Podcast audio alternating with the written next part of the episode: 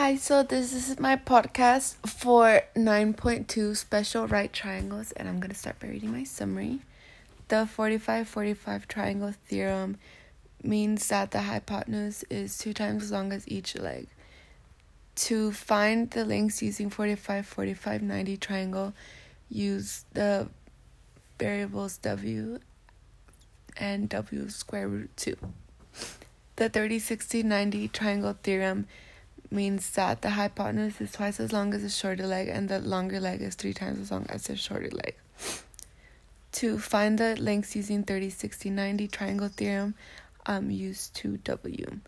I also learned that there are different types of theorems. Um, the example I'm going to be using is finding the lengths of each side of a right triangle using the 45, 45, 90 theorem. The triangle I'm using has an angle of 45, 90, and the side of 8. Since we're given two angles, we can figure out the last angle by subtracting 90 and 45 from 180, which will leave us with 45 as the last angle. This also means that the opposite side of 8 is also 8. the first thing I'm going to do is set up a chart to fill out with, with the information given and found.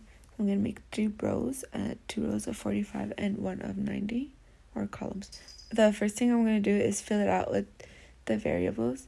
So both 45 are w and 90 is w square root 2. To find the value of w, I'm going to use the triangle given and look at what side, what is across from 45, from the 45 angle, which is the side 8. So this means that 8 equals w. So under both 45s, I'm going to write 8, and under 90, I'm going to write 8 square root of 2. So yeah, thanks.